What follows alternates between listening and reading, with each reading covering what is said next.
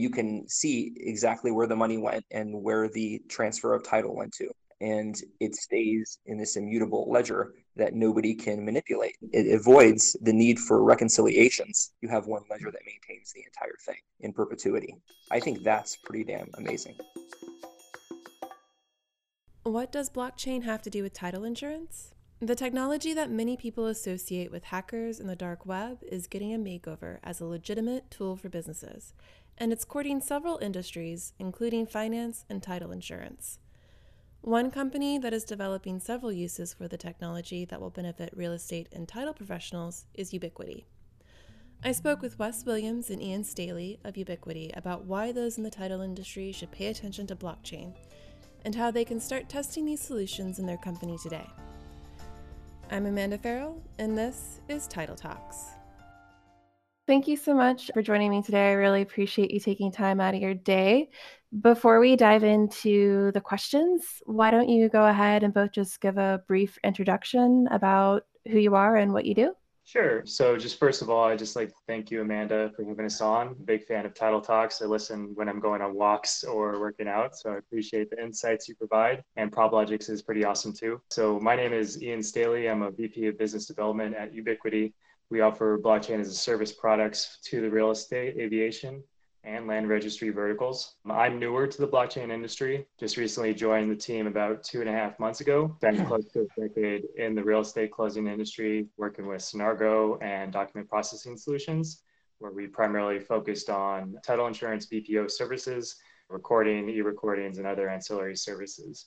So I'm just excited to bring that experience to Ubitquity and bridge the gap for mainstream adoption. My name is Wes Williams, and I also work with Ubitquity, initially in an advisory capacity and um, VP of title, I think is what my uh, designation is over there. But I've, uh, I, am an attorney uh, licensed in California. I've been an attorney for 10 years. I've been in the title insurance industry for a little longer, about 27 years. I got into the blockchain space three years ago, and I've been, you know, it's consumed me since I got into it when I first learned about Bitcoin and then Ethereum and then all the many other blockchains that now exist today. and no, yeah, I'm, I'm, I'm obsessed. I've been trying to figure out a way and I'm, and then I eventually came, came to meet Nathan at Ubitquity. I try to meld my, my background in the title insurance industry with, with the blockchain space and continue to do it to this day figure out new ways to, to reinvent uh, the business of title insurance. So, yeah, on, on that note, you know, blockchain, that's a buzzword I think people hear a lot, and it's a pretty abstract concept for most people. So, before we really dive into it, can you kind of explain in tangible terms what blockchain means? I guess, in simple terms, I would describe blockchain as the technology of trust. It provides immutable, which is unchangeable record keeping. From that, provides a central point of verifiable truth. Blockchain can automate processes, it can allow users to scale and enhance security of data and funds too. But I think the most important value that blockchain provides is trust, which of course is extremely valuable in business, especially real estate transactions. I, I, was also wondering too. I know I've read a little bit about there are certain organizations and institutions that are creating their own private blockchains.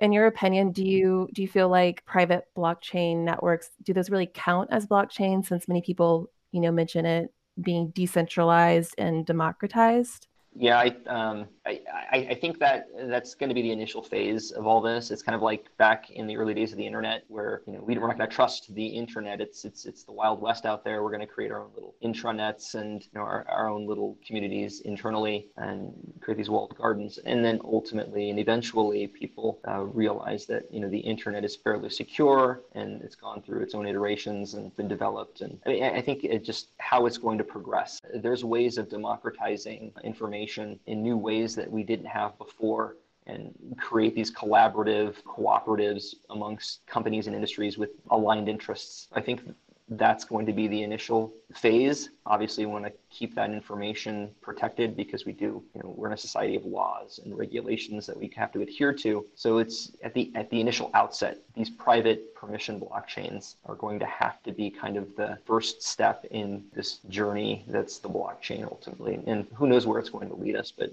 I foresee it, you know, becoming the norm eventually. And Ian, what do you think, you know, when you're having conversations with people who don't really understand blockchain and just think think it's like a trend, what are some of the ways that you address the negative connotations that are associated with it and how do you explain the benefits of, of blockchain? Sure. Yeah. I mean, there's a, you know, in the title industry, for example, I remember going to different conferences and they would talk about blockchain, the speakers would, and they would tell the title industry folks that it would take away their jobs.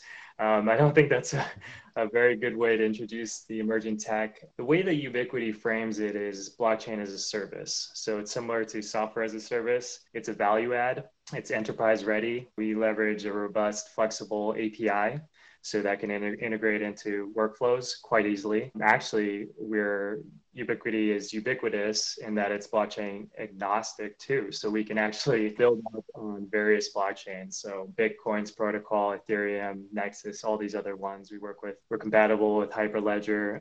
I try to frame it as just another technology, get past all the hype, just another technology that's there as a tool and resource to help you with your workflow, make it more efficient, more secure, all the good stuff. You know, Something I do want to bring up is just a few weeks ago, there was the OCC, Office of uh, Comptroller Currency for the US, uh, authorized US banks to hold custody of cryptocurrencies for clients. I think that was huge, a huge step forward. I wouldn't be surprised if real estate starts transacting uh, with cryptos in the next, I don't know how many years, who no one knows, but uh, that's everyone's guess. But it just is a lot quicker to settle. I often watch Brad Garlinghouse, who is uh, CEO of Ripple, and he describes the quickest way to send money from New York to London is to transfer it by boat. And that's the quickest and most cost effective because fees are outrageous. It takes a while to settle in ACH transfers. If you have XRP, for example, or Ethereum or Bitcoin, it can settle within seconds to minutes with low low fees. So and it's more secure. Also, I did want to know that Visa, Mastercard, and PayPal have also dug into providing crypto service offerings too. That's great. I hadn't heard that news before. That's um, that's great to hear. I, am wondering too. Um, you know, as we we talk about when people will be able to transact with cryptocurrencies and real estate. Do you feel like the pandemic has sort of motivated people to look more into this? I know I, have had conversations with people about remote online notarization, and people were slow to adopt that, but now it's becoming more more something that people are looking into to actually start implementing. Do you feel like a similar story has developed with with blockchain and people's interest in that?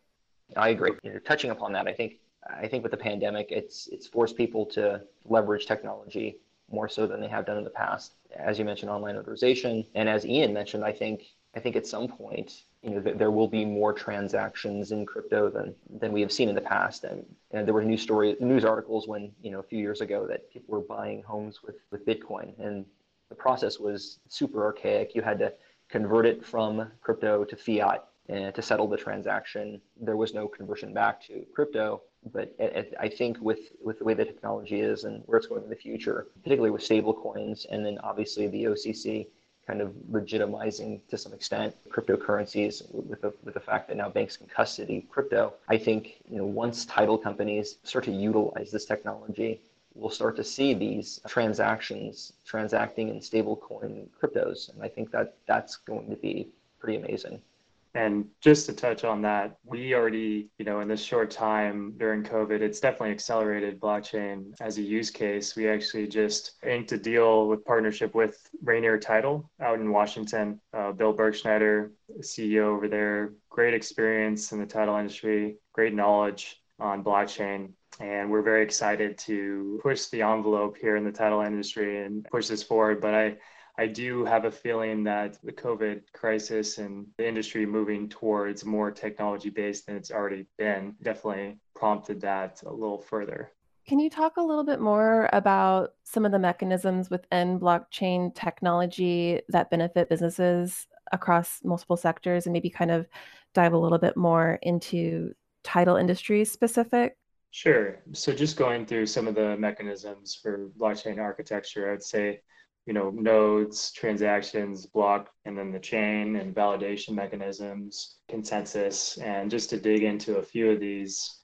For example, you know, for nodes, uh, that's the user computer within the blockchain architecture that holds independent copies of data. throughout the whole blockchain ledger. So that acts as the decentralization factor there. Transactions obviously can be used for storing records and information which is relative, I'd say, to any industry. A lot of these uh, mechanisms allow for general applications and workflows because transactions are a part of every business as well as contracts. And that's where consensus would be applied. That's a set of rules and arrangements to carry out blockchain operations. Rule sets, it's pretty similar to any, you know, software tech supply the rule set and then watch that thing go basically to help out with increasing efficiencies. So when it comes to, you know, for the block, it's a data structure used for keeping a set of transactions, which is distributed to all the nodes in the network. Financial data, it's a great application for it. Anything that involves trades, so that's the transactions, which is what, you know, economies are based on. The chain is a sequence of blocks in specific order. So I always see supply chain as the primary op- application for it. So, for example, the United Nations attempts to make unique identifiers for food production and you know the supply chain of that. It can actually be applied to cutting back waste from food. As we all know, that's a huge problem. If we were able to cut that back, we could scale it out to supply other nations better and more efficiently. And industrial applications. So eh, in today's global economy, if you're going to make a make a car, there's various parts that are from all different points of the world. And so if you're able to track the whole life cycle, increase efficiency and the time to put that together, that would help business and therefore the economy and probably more jobs in that sense. And then life cycle that I thought was really interesting, the life cycle continuous life cycle of recycled material. So, you know, as you see recycled material, it can go on and on and on. But if you were able to uniquely identify that, you know, on property, we have parcel numbers, right? And then you're able to mark that. Well, recycled material, not only in the first use, but the second use, the third use, and so on. I think that's really interesting. Yeah, and t- touching upon that, imagine an immutable ledger that everybody, anybody that was permissioned in, that has access to, that they can look at it as a single source of truth, right? And then on top of that, you have a smart contract that functions as an escrow contract that automatically executes and disperses and effectuates transfers.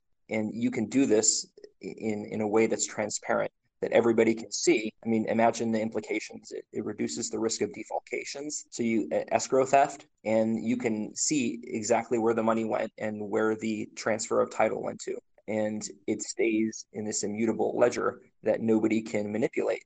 I mean, that's huge. And it avoids the need for reconciliations. So you don't have to go and reconcile between accounts anymore. You have one ledger that maintains the entire thing in perpetuity. I think that's pretty damn amazing. Yeah, I agree. I think the potential for it is incredible. And I'm really glad, Wes, that you touched upon, you know, the smart contracts, because one of the other questions I had was why why should people in the title industry you know pay attention to this technology? And, and you gave a perfect use case as to to why.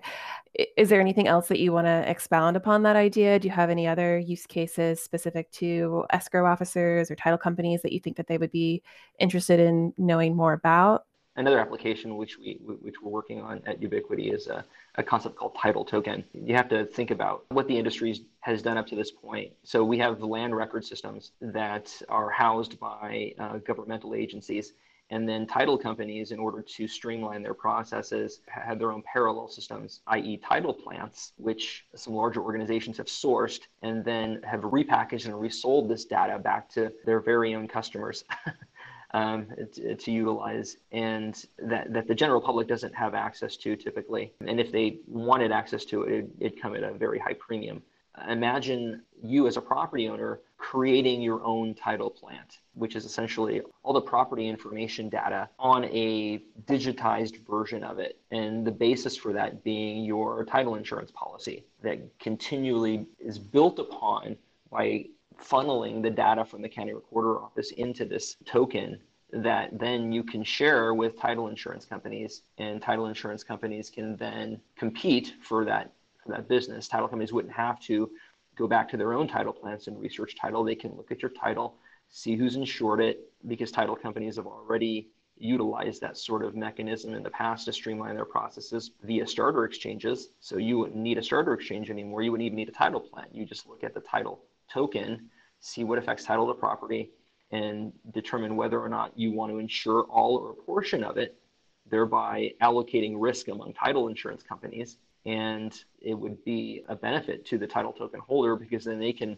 they can essentially create their own by virtue of their own title plant, they can apportion out or permission access to that uh, to that property data to you know various other parties, developers, potential investors, things of that nature, and they could monetize that as well. And then ultimately, by the by virtue of going directly to the title company by way of the title holder or property owner, it avoids any sort of RESPA violations that you would encounter because traditionally title companies they market to, to real estate agents and lenders. In this case they'd be going directly to the consumer. I, I, think it's a different approach or different way to, to view title insurance that we haven't seen before. And i think you know that that would be a unique concept and that's something that we're working on right now yeah, and certainly just to piggyback that on the road to that, I think that blockchain technology puts the power back in the hands of the user. You know, it, it allows them, as Wes noted, for monetization, other streams of revenue. So I think title firms, when they're building out their own plant of sorts, they can leverage that data in many ways, cut operations costs over time.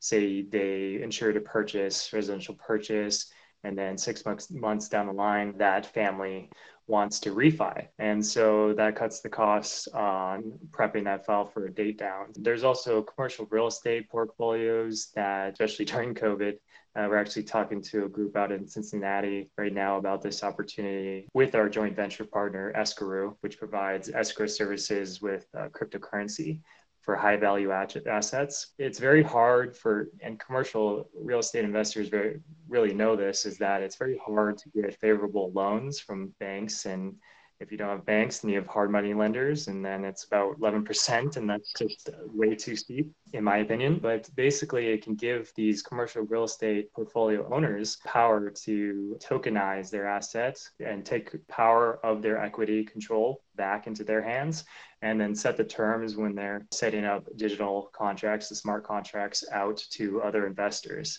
so that they can set their own terms on the loan of their own equity. So there's a lot of, you know, great things for this uh, industry and I'm just excited to be a part of it.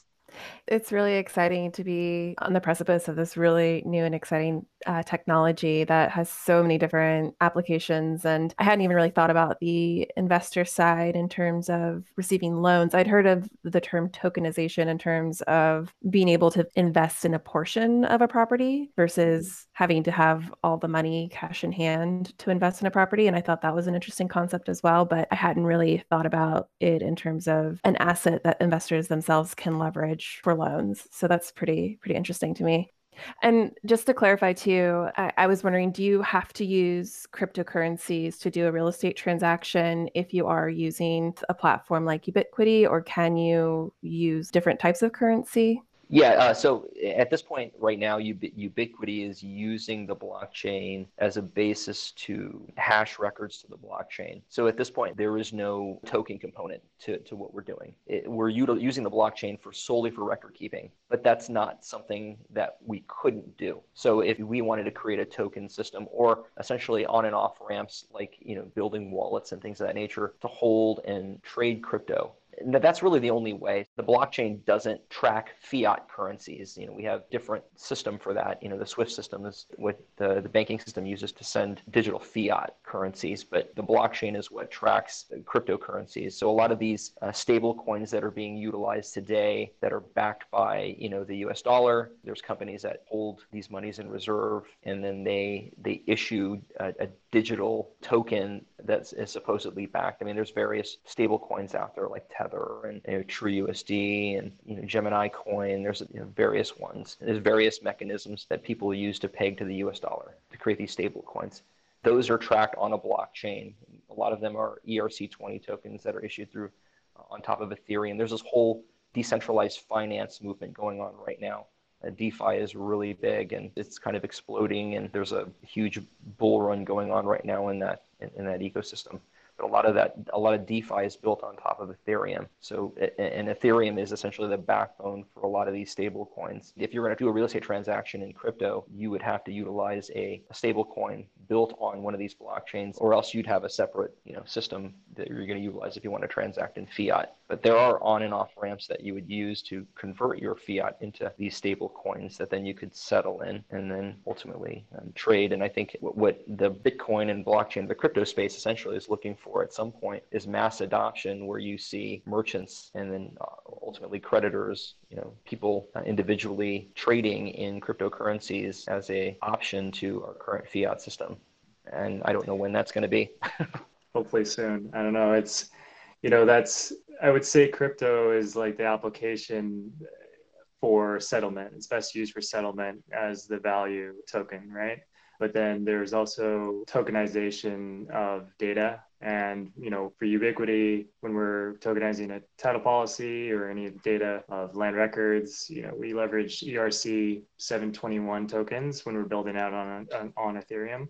So, you know, that kind of allows that extra layer of security through the hash function. So there is that avenue. You don't necessarily need to process real estate transactions with cryptocurrencies. We can use that fungible token to store that data. But when it comes to the full picture, full spectrum, and the future, I definitely think that, you know, cryptocurrencies will be involved.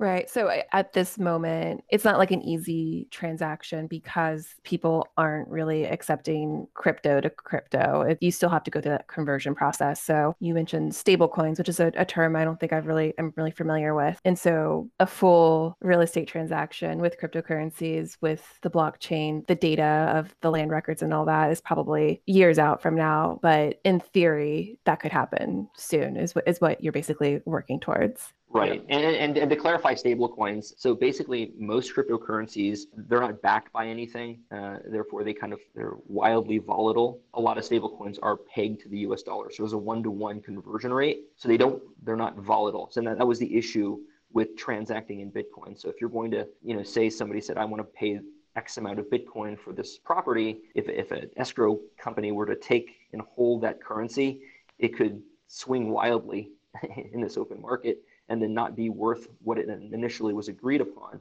And then ultimately, you know, somebody would be either left holding the bag, so to speak. So you'd want to transact in a stable coin, one that isn't volatile, that is pegged to the US dollar. So there is no wild fluctuations within the pricing of that of that currency. Definitely. Bitcoin is probably best used as a store of value. And I'm sure more like digital gold. You wouldn't trade uh, or purchase a property with gold because the value could fluctuate. To the point that Wes is making on stable coins being pegged to the US dollar or, you know, any other fiat currencies, uh, governments are exploring developing their own central bank digital currencies. And in theory, we already have that. I mean, I don't know too many people who carry cash nowadays or even coins, um, but you know that's that's on on the rise. I know China has been pushing for that. It's done some pilots tests for it. Um, the U.S. is soon to follow with the central bank digital currencies. That makes sense comparing it to gold because when I bought Bitcoin like over a year ago, it was at seven grand and then it had that crazy upswing to like 19 grand and then like the quick fall a few months later. So, and I know even within like the span of a day, um, it's, it's incredibly volatile, like you said. So if you make a deal early in the morning and then transact later, I, I can imagine that being an issue for investors or whoever's buying the property. So that makes sense definitely and i think that's where developers came up with the stablecoin usage because if you want to expand this technology to different verticals you got to have something that's pegged to something that we trade in so us dollars for example we, we talked on this a little bit already the the title token. Um, how else does ubitquity fit into the title industry? What sort of solutions does it offer to title companies and title insurance underwriters?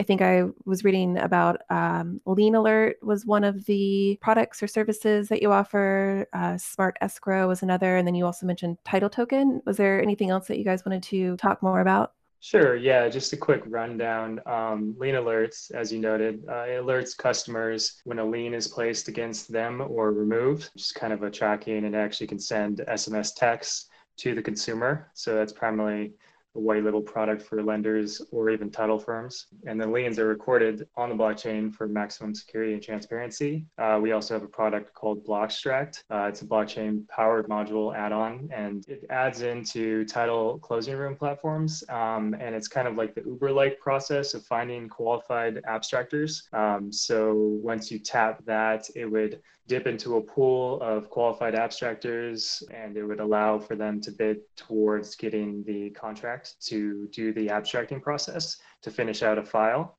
Um, so, you know, on the East Coast, can't really automate a lot of the guesswork or the risk for underwriters to and the title insurance to ensure a policy. Um, it takes a little bit more digging um, and so abstractors are still needed in that area. And so Blockstract takes the first attempt to automate that process a little bit more, but it still has that human element. We also have Notary Block, which is our newest product. It provides a single source of truth for notary publics to confirm the identity of signatories, ultimately eliminating the need uh, for notaries to maintain a paper-based notary journal of entries. It also supports digital notaries in their process and just adds that extra layer of security. Also allows for scalability of holding that data. So when you're recording videos and you have to go through the whole ceremony, the whole ritual, but uh, yeah, just it's one that we're very excited about, especially with the RON push recently. Smart Escrow, like you noted, it's our smart contracts uh, product. that allows for you know digital settlements and allows for auto- autonomous closings. And we've touched on Title Token, which Wes was a genius for. I think that's going to be the future eventually, and we're just kind of paving the way and and just doing the value adds in between. And we also have you know customized developments. So you know our partners are excited about something, they want to approach us with developing something, we're always open to that. We're very creative and willing to help push more efficient ways of getting the job done. I'm intrigued by the notary block product. PropLogix just started developing a remote online notarization tool because of COVID-19 and we really wanted to help serve the the title agents that we work with and give them a good option in terms of, you know, having a safe and secure closing. Obviously, you know, one of the concerns that people have about remote online notarization is notaries want to make sure, you know, they're so used to having the person appear before them in person, confirming and verifying their identity through you know very old school methods of just checking their driver's license and it's it's really easy. I was just reading a study about i think it was like 72% of notaries were able to identify fraudulent I- ids so that means you've got about 28% who are sometimes missing it and i'm curious to know if there's other sort of mechanisms within that notary block technology that helps with verification of identity, or maybe if you can talk a little more about that and how it sort of integrates with RON technology. Sure. As we may know, notarization is the official fraud deterrent process that assures that parties of a transaction in a document is authentic and can be trusted. Uh, it is also a three-part process performed by a notary public uh, that includes vetting and certifying and record keeping. So for Notary Block, we provide that central railway for this three-part process to occur. Um, it is secured and documented and time-stamped and tracked throughout the whole process. Um, it allows for uh, verification that uh, document has not been tampered with as it immutably tracks the transaction from start to finish and can be stored in a hash on the blockchain. And then therefore it is encrypted and more secure. And again that's for the privacy portion uh, allows for more trust that the data is not only authenticated and insured but it's also uh, stored properly. When we're talking about digital identity, a mechanism within blockchain is uh, the nodes uh, can democratically verify an identity. Um, just you know, you take all these nodes in a sense, and they can represent people in a sense, and you can say, hey, well, you know, we know that this is more true than anything else because the nodes agree upon it. It's sim it's similar and mimics, um, you know, our voting style of uh, of uh, government or decision making. in the real world, um, and you're taking that and put it in, in, into a, uh, a virtual sense. Also, businesses and people can actually manually verify documents, as you noted. Um, you do run into the risk of that uh, stat that you noted that notaries can miss 20 some odd percent of verification, but that's always an option, and you can always manually upload that information into the blockchain and say that does have value because it has the proof, immutable proof of ownership. So say, you know, uh, someone was in a transaction in January and then June comes along and they wanted to be a part of another transaction. Well, you have that immutable record of their identity on the blockchain. Their uh, ID has not expired. Uh, you know that person is still that person, and so that can expedite the process along a little bit quicker for a quicker closing. And so when it comes to RON, Notary Block provides that support layer, so it can integrate it into a RON stack, software stack, and it can hash the data, keep that data immutably recorded, so it has way more value because it's way more trusted.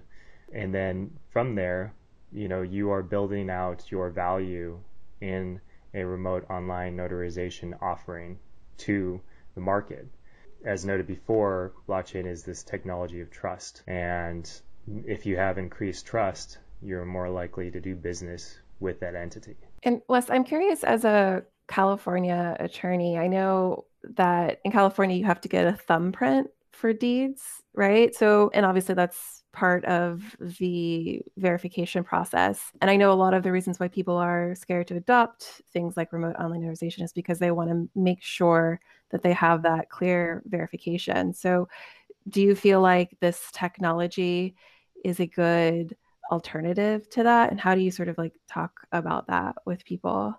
I, I, think utilizing some sort of a fingerprint identity and integrating it within uh, this technology stack is is obviously going to be the next kind of iteration of, of uh, notarization or, or confirming identity and storing it, storing that data on a blockchain is obviously going to, you know, assist with that, that journal of entries that, you know, that a notary is supposed to keep for themselves. I mean, working with the, the regulators to allow for this, you know, secondary sort of evidence uh, is another thing. I mean, taking regulators a time to catch up to this technology as it is. You know, the blockchain industry isn't where it's supposed to be when it comes to the law and regulation. It's you know it's slowly getting there, and you know you've got legislators kind of coming around to the idea and people evangelizing for this technology. But it obviously the the wheels of government bureaucracy are really slow to turn, so it's it's going to take time getting to your point, I mean, utilizing a, a, thumbprint, and like we all do now with our own phone, gaining access to it, I think you know integrating that technology into our software stack isn't going to be a, a huge challenge, and, and and maybe that's where it goes. And like I said, I don't know. I mean, that's this is all conceptual right now. Yeah, that's true, but it's fun to talk about. and so, on that note, what are some of the other barriers that you feel exist to adopting these kinds of solutions? Sure. So people's first impressions of blockchain, I think, left a stain. I already noted about uh, some of the talks at the land title conferences, kind of scaring title insurance uh, folks and escrow folks, thinking that they would be losing their jobs. I think that ICOs, initial coin offerings, and other failed projects in the space kind of uh, built up some sort of barrier, mental barrier, people not taking the risk. I know also I've had many talks with folks about, you know, inquiring about blockchain, inquiring about Ubitquity, but it was kind of the chicken before the egg talk. We know it's the future and it has value, but we don't really want to be the first movers. We would like to see more traction, stuff like that. And uh, if I had a nickel for every time I heard that, but again, I just want to shout out to Bill Bergschneider from Rainier because, uh, and I've known him for a couple years, uh, but he's you know he sees the vision he's willing to take the risk and you know cost wise uh, it's not that much more of a risk for investments. And you know ultimately from my survey of talking with folks in the industry, it's just it's going to happen. It's just going to be a matter of time. And I think you know with human nature, we see unknowns and we're scared of unknowns. But when we have education and research backing that, then we feel a little bit more calm and less you know scared of some things, and then we can adopt it and use it as a tool and a resource to help us. So I think that's how we get past these barriers. What Ian was saying, it all boils down to education it's still an esoteric thing right now. And eventually it's going to be kind of like the internet. You don't have people evangelizing for the internet. They just use it and it becomes part of their daily life. And, you know, they don't really care what, what goes on behind the scenes. They just, you know, they can use it. And I think ultimately blockchain is going to be the same thing. We're all going to be transacting value, uh, you know, across the internet. That's going to include the blockchain, and we're not going to understand or care how it works in the background. It just we know that it works, and there's an easy user interface, and ultimately that's how it's going to work, and that's how it's going to be, and it, it'll just become kind of second nature to our lives. Yeah, I completely agree with that, Wes. It, it provides the plumbing of sorts, right? It provides that infrastructure on the back end to supply for more secured and more quick and more efficient transfer of data and funds. One of the criticisms I hear about the technology is the mining process and how it requires a lot of consumption of natural resources. And uh, I know that's a, it's a concern for environmentalists, but also there are you know some transactional fees and and whatnot that are passed off to consumers to be concerned about. How does Ubitquity address those concerns? Yeah, Ubitquity doesn't. I mean, Ubitquity kind of utilizes the existing blockchain networks out there. A lot of those block, a lot of the blockchains secure the data through their the consensus algorithm that they utilize. In the, a, a lot of them utilize um, proof of work, which, as you said, does require the expending of resources, i.e., energy. But then they're also moving towards, you know, and, and keep in mind, proof of work is it's expensive, and then you know it, it takes it takes time for transactions to settle um, utilizing proof of work. It doesn't really scale that well, although people like the security of it. But a lot of blockchains are moving towards proof of stake consensus um, or delegated proof of stake. There's various blockchains out there that utilize that already. And like I said before, I mean, technology is going to change and adapt. Human beings kind of figure out better ways to do things. So proof of work may not be the best thing right now, even though it is the best thing.